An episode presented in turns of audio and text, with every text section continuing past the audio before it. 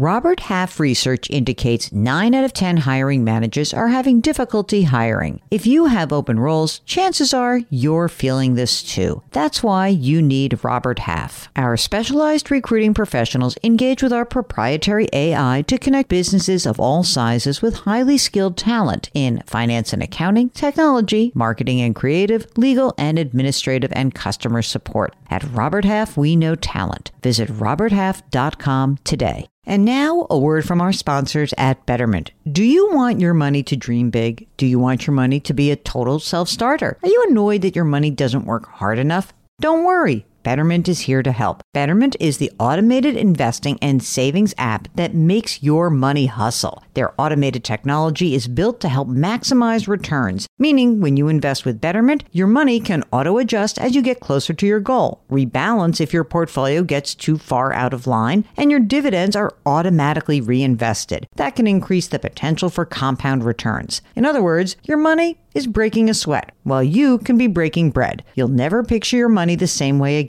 Betterment, the automated investing and savings app that makes your money hustle. Visit betterment.com to get started. Investing involves risk. Performance is not guaranteed.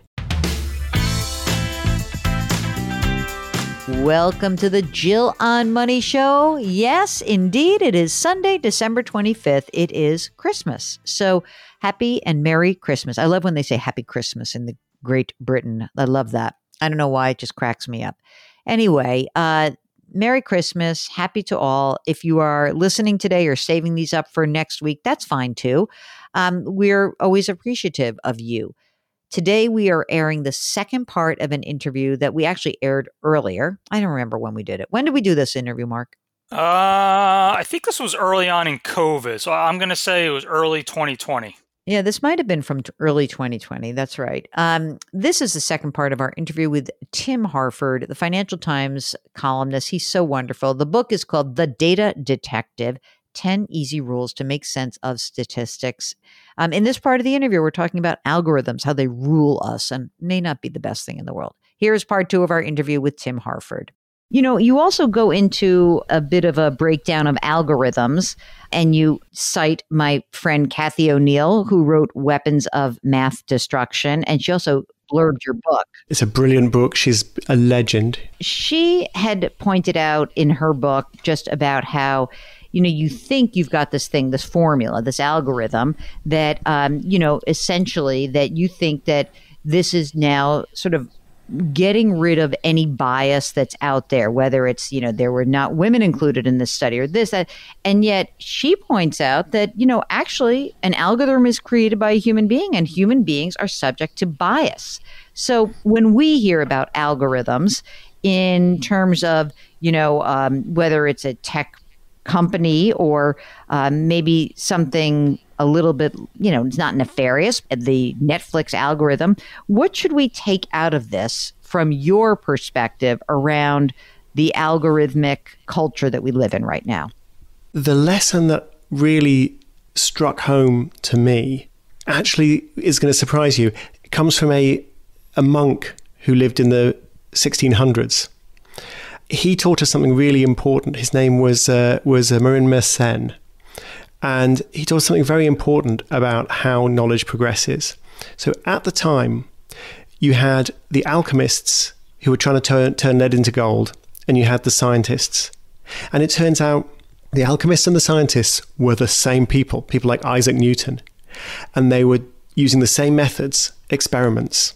And yet the alchemy went absolutely nowhere. They didn't even have productive failures. And the science, well, science became science. The rest is history. And Mersenne's insight was if we want to make progress, we have to share information. We have to perform our experiments in a way that everyone can see them, anybody can repeat them, people can criticize, can collaborate. He became known as the postbox of Europe. So scientists from all over Europe would uh, post letters to, to Mersenne, and this monk would copy the letters out and would distribute them. And so people shared scientific knowledge. It didn't happen with, with alchemy. And it didn't happen with alchemy for a very simple reason, which is you discover how to turn lead into gold. You don't want anybody else to know Okay. so you keep it secret. And so the same people using the same methods made loads of progress with science and zero progress with alchemy. And it's all about transparency, oversight, competition, collaboration, discussion. Okay, let's think about algorithms. They're like alchemy. I mean, mm. it's a it's a powerful tool and we are learning things. It's not as fruitless as as trying to turn lead into gold, but we have the same destructive norms of secrecy. So you have a company that says, "We've got an algorithm and you just feed it a bunch of information about a somebody who's been accused of a crime or convicted of a crime, and we'll tell you if this person is at risk of reoffending. And we say, okay, well, how do we know that your algorithm works? And they say, well, it's a, that's a, a trade secret. That's commercially confidential. And so we have these algorithms where we're told they're brilliant, and governments always willing to believe a, a you know a nice piece of technical snake oil will go, yeah, that sounds great, an algorithm, great, that's going to solve all our problems. And it's actually very, very difficult to subject these algorithms to public scrutiny. So that's the lesson I think we really need to take. And I, I think Cathy O'Neil, and she is fantastic, I think she'd agree. And there's nothing intrinsically wrong with algorithms. They can work, they do work, they will potentially correct all kinds of unfairness, but not if we abandon our modern norms of scrutiny and transparency. That's what we need to demand of these algorithms. I know. And everyone like sort of lumps algorithms and statistics and investment returns into like a bucket of like, oh my God, I hate math. And what you're really saying is, you know, there is there is the math, but there is also, again, the emotion. And I want to finish this uh, interview with you talking about investor stubbornness, which you you talk about at the end of the book, and a great example of how stubbornness and emotions can get in your way is really a comparison between two economists. So, can you explain the story and what you take away from that, that story? Yeah, I mean, as you can tell, Jill, I love stories. The book is full of stories. And this story is about Irving Fisher and John Maynard Keynes. John Maynard Keynes needs no introduction. Quite a few listeners will be going, I've never heard of Irving Fisher. Who's Irving Fisher? And people who do know who Irving Fisher is probably is, he's most famous for saying two weeks before the great Wall Street crash of 1929, stocks have reached a new and permanently high plateau. So, not an investment genius, but he was a genius. He was the most famous economist on the planet at that time. So, you've got Fisher and Keynes they're both active at, at the same time. They're both brilliant. They're both very interested in investment. And they both failed to predict the Wall Street crash. The difference between them is that Fisher would just double down and double down again and backed himself into a corner and was unable to walk away from his very public predictions. Whereas Keynes, partly because I think he was less publicly exposed, partly also because he was just a different kind of character. Turned on a sixpence and walked away. Said, Oh, yeah, well, I, I messed that up. You win some, you lose some.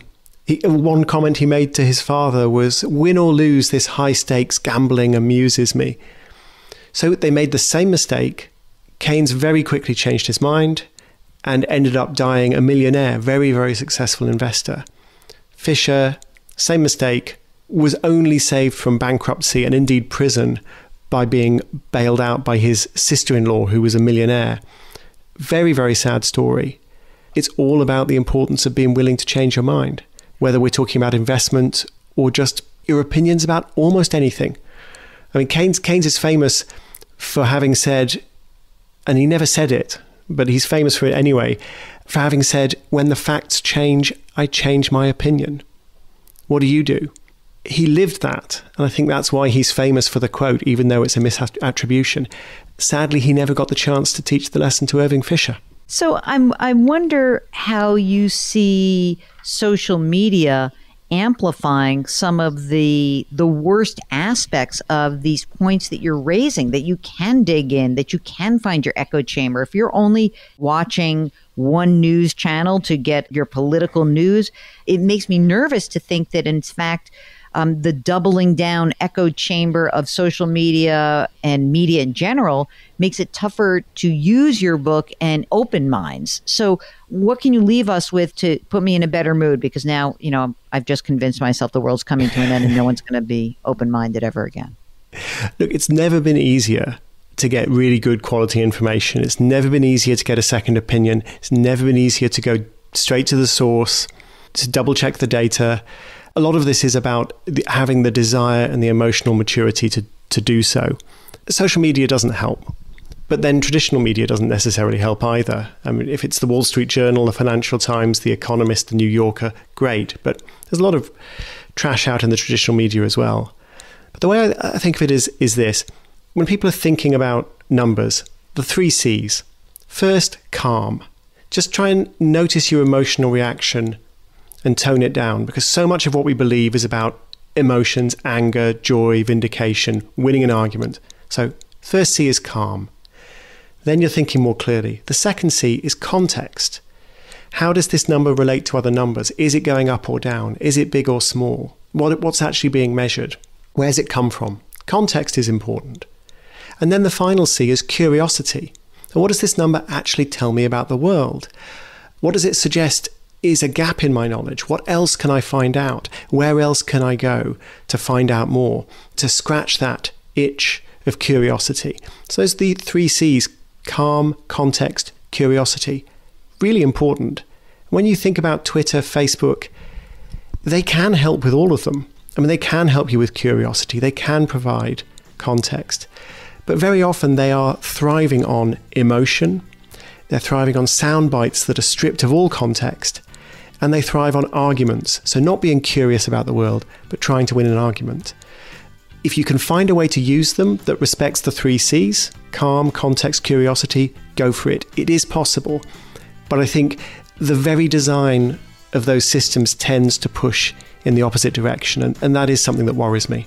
Well, that's it. That's the program. I hope you have a wonderful and Merry Christmas. Have fun. Uh, be nice to everyone. Put your hands metaphorically on someone's back. Grit, growth, grace. Thanks for listening. We'll talk to you tomorrow.